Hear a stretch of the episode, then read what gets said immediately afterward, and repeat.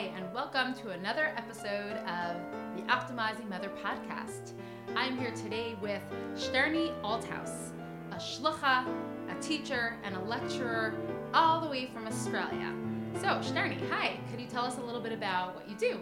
Hi, it's an honor to be here. Uh, I live in Sydney, Australia. I'm an American girl, and I plan to bring mothers from all Yiddish backgrounds to give them the taste of Hasidus through improving their relationship with their husbands, their families, their children, through experience, through learning, and through research. One of the things I do as a counselor is I help counsel families, couples that are going through challenges, and give them tools that we learn from Hasidus and research um, to help them become better and more empowered mothers and wives. So it's an honor to be here. You do amazing work, and honestly, it's a big zchus to be on this podcast. Thank you. Thank you. So, if you had to give one piece of advice, so to speak, what is your best advice for the most effective way to really impart those values, to really help mothers in their effective chinuch and to give over their Hasidische hashkafas or Yiddish values and really give it over to the children in a positive and healthy way? That's a great question. I really believe that kids learn 10,000 times more by how you acted than what you said. When they see a mother saying Tehillim on Shabbos Mavarcha, when they see a father going to a shiur, when they see a mother involved in, you know, helping Shifra Pua, doing good good things outside the home as well as inside the home, helping others, having an open home, you don't have to say anything. They're absorbing it by example. You lead by example. And they'll remember it much, much, much longer by watching you do what you want to teach them than by you lecturing them anytime. Can you give more examples of what we as mothers can do or incorporate into our day in order to impart such values? Yes. So sometimes the kids are out of the house at school while we may have been involved in doing something positive. Talk about it. Say, oh, by the way, I went to visit somebody. I dropped off food to a lonely lady. I went to drop off magazines to someone who's lonely and living at home. Or, uh, you know, oh, I heard there's a child in your class that's not having an easy time. Why don't we call them up? Asking them and getting their input, but also by example, showing them how to have more chesed, showing them that you're learning. Saying, oh, I'm going to say my chitas now. How are they supposed to know you're saying your chitas or your tehillim if they don't see it? It's very important that we show them by example and say, oh, I'm, I'm really tired, but you know what? I'm going to do one more kapitel tehillim. And when there's struggles, to be open Say, mommy's really, really tired, but we want to get to school on time. Let's see what we can do together. So I think by us doing it and actually acting it out, talking about it, is much more important than lecturing them and giving them, you know, long-winded Megillas that don't really always uh, get uh, their tick of approval. In addition, I really believe that as women, we have a direct line to Hashem. Davening and I know with myself, I've improved and I've increased my davening over the years. I really see improvements in many areas. When I daven for a child, when I say their kapitel, and I ask Hashem for what that child needs, I know it's now on Hashem's shoulders. I feel the sense of relief. I have done mine. So we'll set the Shabbos candles. You know, obviously it could be a chick chock or you could daven. You could show the kindlech that you're davening. They watch you they're going to absorb that and they'll daven for their children as well. By the chalos, eis ratzon. I know this is interesting, but someone said to me, you know, even davening after a chuppah. I'm not embarrassed now. I go after the chuppah is finished. I take a friend or two and we stand under the chuppah and daven. Any opportunity to give our kids an extra plug, an extra bracha, an extra zchus. Wow, so davening time davening in any language, even in the car. I need a car uh, parking space. You know, Hashem, please help me find a, a car park, as how we call it in our country, a parking space, and to really take the opportunity to daven as much as we can. It doesn't matter if it's not in Hebrew. Yes, obviously in a siddur is best, and yes, there are levels as much as you can do, but try at least once a day to mention each child by name. And don't forget that if your children have a healthy attachment with you, then that will transfer to their relationship with Hashem, and they'll have a, a, very strong bond with Him.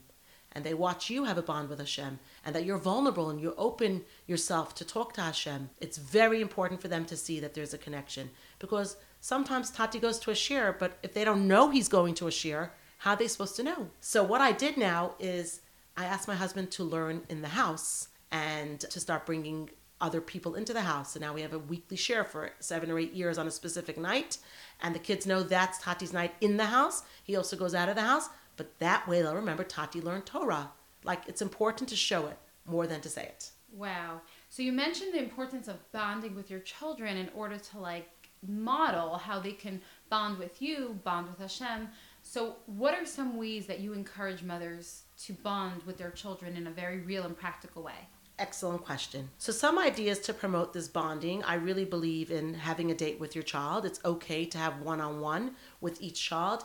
If you're going on an errand, schlep a child with you. Let them be involved in the shopping and the visiting, wherever you're going. It's a great time to talk. And in the car, it's even a greater place to talk sometimes about challenging topics. I know some moms have an issue looking eye to eye at their children when they're talking about challenging issues, but in the car, everyone's facing forward. You can just share it out, there's no awkwardness. Also, to um, refrain from urging them to be more or less, that they can feel they're good enough at this space to talk to you in Ba'asher hu sham, where they are now.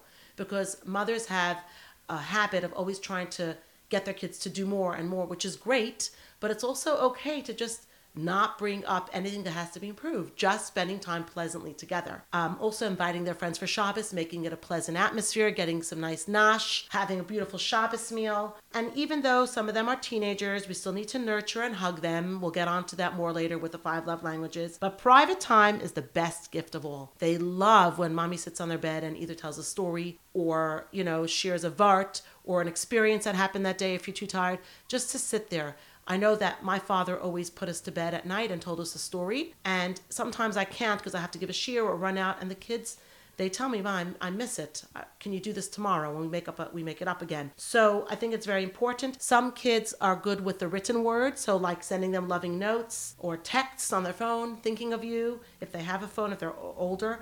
But most important to help them feel safe. That rejoicing in every mitzvah that they do, notice every mitzvah be aware. See something, say something. Don't just take it for granted. To be grateful that they're doing the mitzvah and notice it and mention it if the child hears it or if the child hears you telling it to someone else, that also is very effective. And putting the positivity and the energy and the focus on when they're doing, you know, a mitzvah as opposed to, you know, giving attention to anything else that might be going on. But the Rebbe always says, focus on the light, the darkness, that's right. That's right. And also, I feel like we need to dance with our children more in the kitchen to bring happiness into the kitchen. When it's getting really, really stressful, stop, breathe, put on a good Avraham Fried or whatever, whoever your favorite singer is, and dance. It's so important you get out the energy and everyone's in a better mood. Another thing that I love is that I notice, I see, I hear. You can energize the good behavior by you noticing good behavior, actually putting good neurons in their brain, like you're spicing up those neurons so they'll want to do it again. I see you're eating breakfast so nicely. I see you playing with your sister so peacefully. I hear you talking so nicely to each other. You're giving energy to the positivity, not to the negativity, which drags everyone down. And when they go off to school, they should go in a happy way. Hmm. Whatever they, if they leave the car or if they're leaving the house to the bus, it should be in a pleasant way. Hatzlacha Rabba, you give them a hug, a kiss, whatever happened, to end off in a positive way. And that is why I really believe Amuna and Bitachon is something we have to talk about to our children. But Simcha, and if somebody breaks a dish, instead of mommy getting angry, Gam zu l'tova. We break plenty cups in our house, the way our floor is made. And I decided I'm just going to say Gam zu l'tova. And now my kids know something smashes, they say Gam zu l'tova. There's going to be a Simcha in Something good's going to happen. so it's a matter of perspective. So how else do you talk to your kids about amuna, bitachon, and, and, and you know these words we throw around, amuna, bitachon, simcha, but like other than mazel tov when the glass breaks, how else do you bring that into your day to day life? Great question. I love to share stories with them. I tell them stories of amuna that happened to me personally, to our families, to our friends. I share stories of people who had bitachon in challenging times. We make it a word in the family. It's like a buzzword, amuna and bitachon. And it's not always easy, and they see that there are challenges, but that through Amunah and Bitachon, our perspective is different. It's on Hashem's shoulders. We can get through this. They also know that it's very important to write to the Rebbe, whether it's via the Igrais or to the Ohel. Very important to talk about it, and that they can do it even, you know, in any language. It doesn't have to be like a big formal thing. They can do it at any time. That there's someone to turn to. That Wow. whenever we have a challenge, we always, or a good thing actually, always notify the Rebbe and to let the Rebbe know the end of the positivity that came from it. Beautiful. Beautiful. I just wanted to mention about, you know, reaching each child. Each child has different ways that they like to receive love. And sometimes we offer affection in the way we wish to receive it. And sometimes a child has a different style. Let's remember there's two parties here, two partners, mother and father, and each child is different. We need to pay attention to how the child shows you love because that will be the clue to how they want to receive love.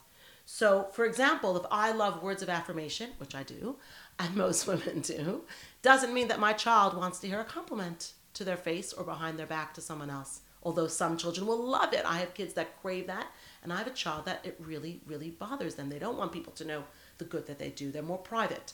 So, to really identify what is their love language, how do they show you love? Or how do they show their sibling love? Is it through gifts? Are they the kid that always makes the decorated card, welcome home, Tati, or Mazel Tov, Mommy, on your birthday? Are they the kid that's very touchy, all over you, touching you? They need more touch. Are they the child that just wants to spend time on the couch sitting with you? Or when you say, Who wants to come shopping? They say, I do. That's the time child. You need to identify your child's primary love language. So it's observation. It's observing that every kid is different and, you know, the way for me to make them feel good and, you know, in the context of our conversation, bonded so that they could then bond with Hashem is by showing them their specific love language. Absolutely. In fact, some of the kids will be the acts of service kids, the one who always helps you out, who wants to take out the rubbish, I do, or who wants to load the dishwasher. Or, you know, sweep, they'll just pick up a broom and sweep. You don't have to ask. They'll just go do their homework. You know that that kid that just does it, you don't have to ask. With the other ones you might have to really, you know, give some uh, motivation, reward, whatever. You will know by what their behavior lights up, how they act with their siblings or with you or their friends. Are they the kid that always asks you to buy their friend something or or buy their sibling something for their birthday? You will know. If you see a child running to you, grabbing your leg, climbing all over you, constantly in your space, you might think, "Oh, that's so annoying," but that's the kid that craves touch. That's the signal they need to be touched more. Snuggle on the couch, sit on your lap, high five them. You know, um, they need a secret handshake, whatever works for them. And it's very important.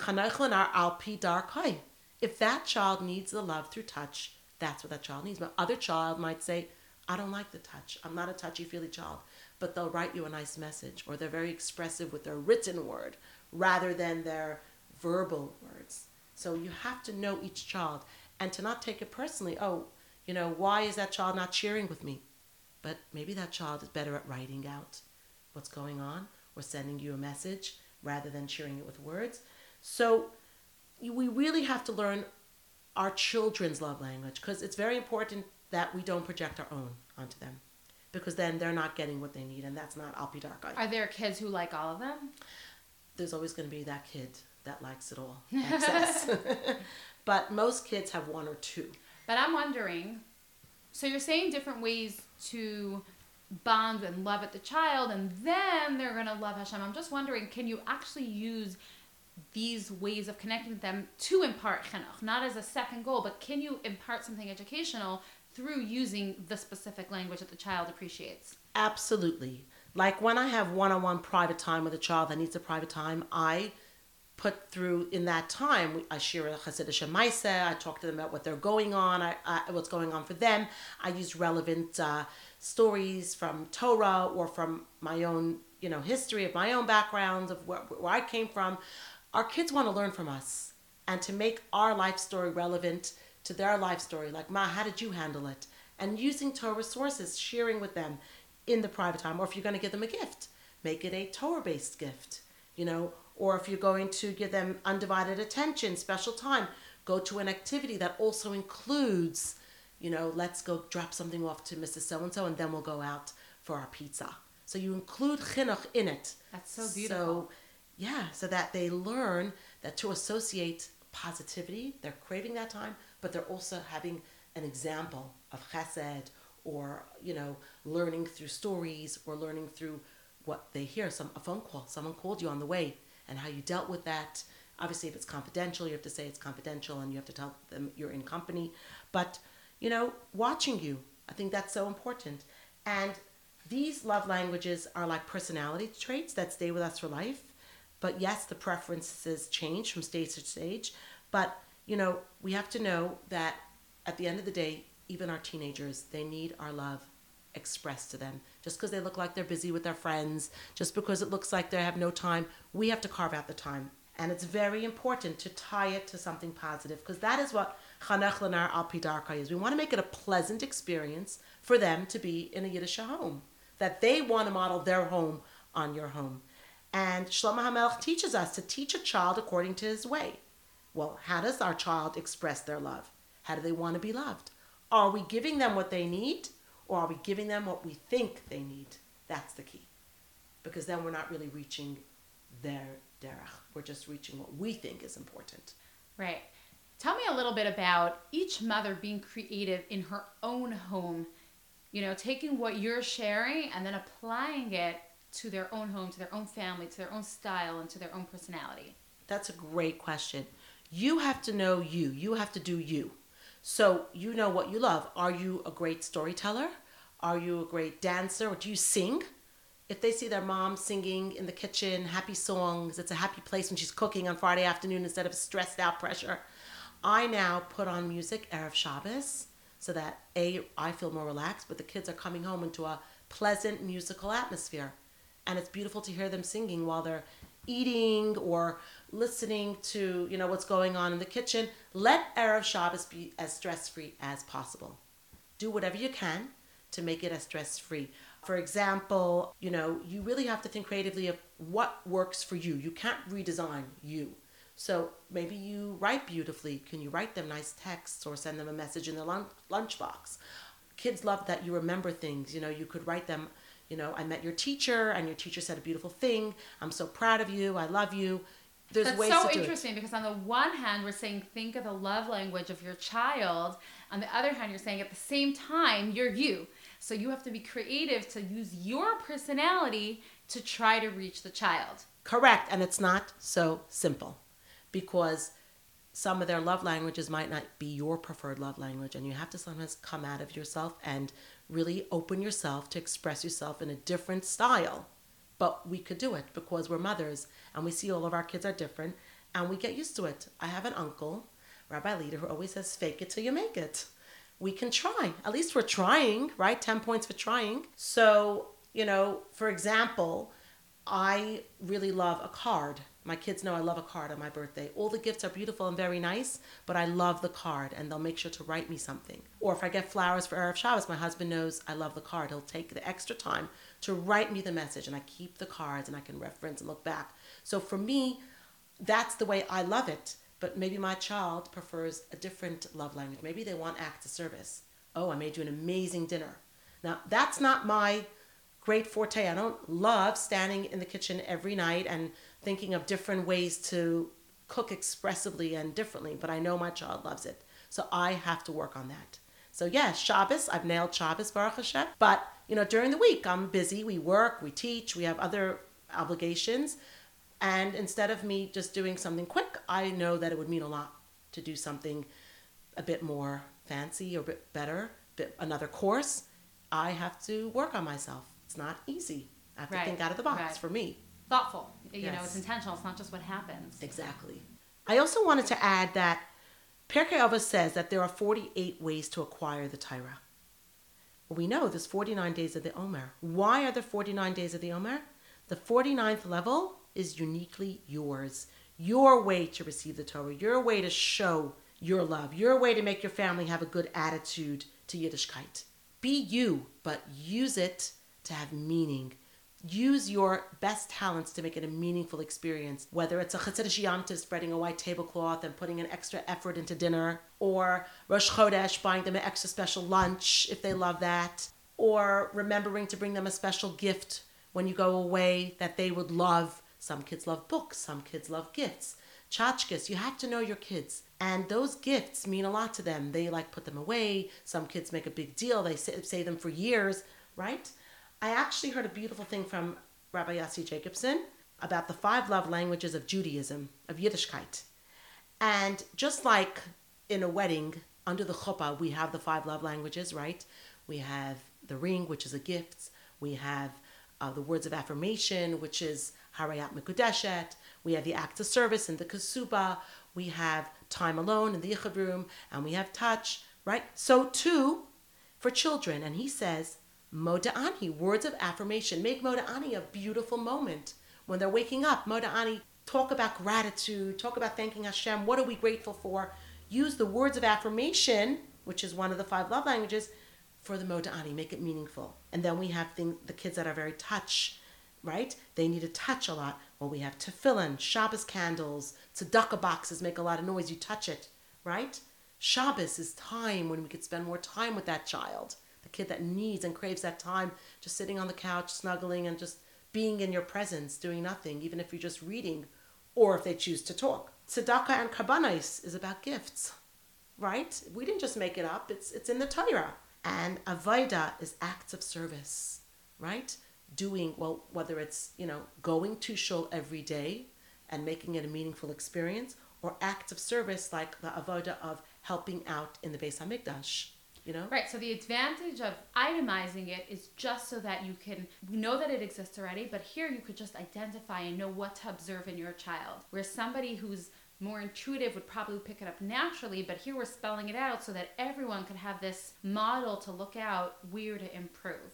Yeah, and you could write it down. You could write it down. Say, oh, I noticed my child said to somebody else that they love gifts, or I would love to spend more time with my mommy, or whatever. You could pick it up, write it down, and we have a half hour every night. Rebbe Rashab says to have a half hour every night to talk about the chinuch of our kids. What type of chinuch do we need to give for that child? How do we show our love? But the answer is is that it's the full range. You know, they say at the Pesach Seder is also very tactile and interactive. Yiddishkeit is really all inclusive. And so chinuch has to be that way also. We can't only give speeches. Correct. It has to be this like immersive experience. Yes, but each child will have one or two that they shine in. And we got to find the shining moment. What will make them smile extra? Yes, of course, everything is and it's immersive and that's why we have so many different mitzvahs that have so many different you know sight smell touch taste. It's all immersive. Like those beautiful books that we see you know i'm sure you've also had a couple of books out like that. But essentially each child has one or two special extra special ways that they need more focus on. And i think we do have to notice that as well including everything else. Right. Sterny, I'm just wondering, like, when a mother does come to you because her child is struggling with something and she needs your help because there's a challenge, whether it's you know the the child is struggling, he's he's jealous, he's acting out, he's fighting, or she. I have boys, so I tend to sometimes speak in he language. but when a child has something that you're working on, like what's your go-to way to support and coach the mother and how to help the child? That's a great question. First of all, it's very important to unpack and to see what's really going on in the child.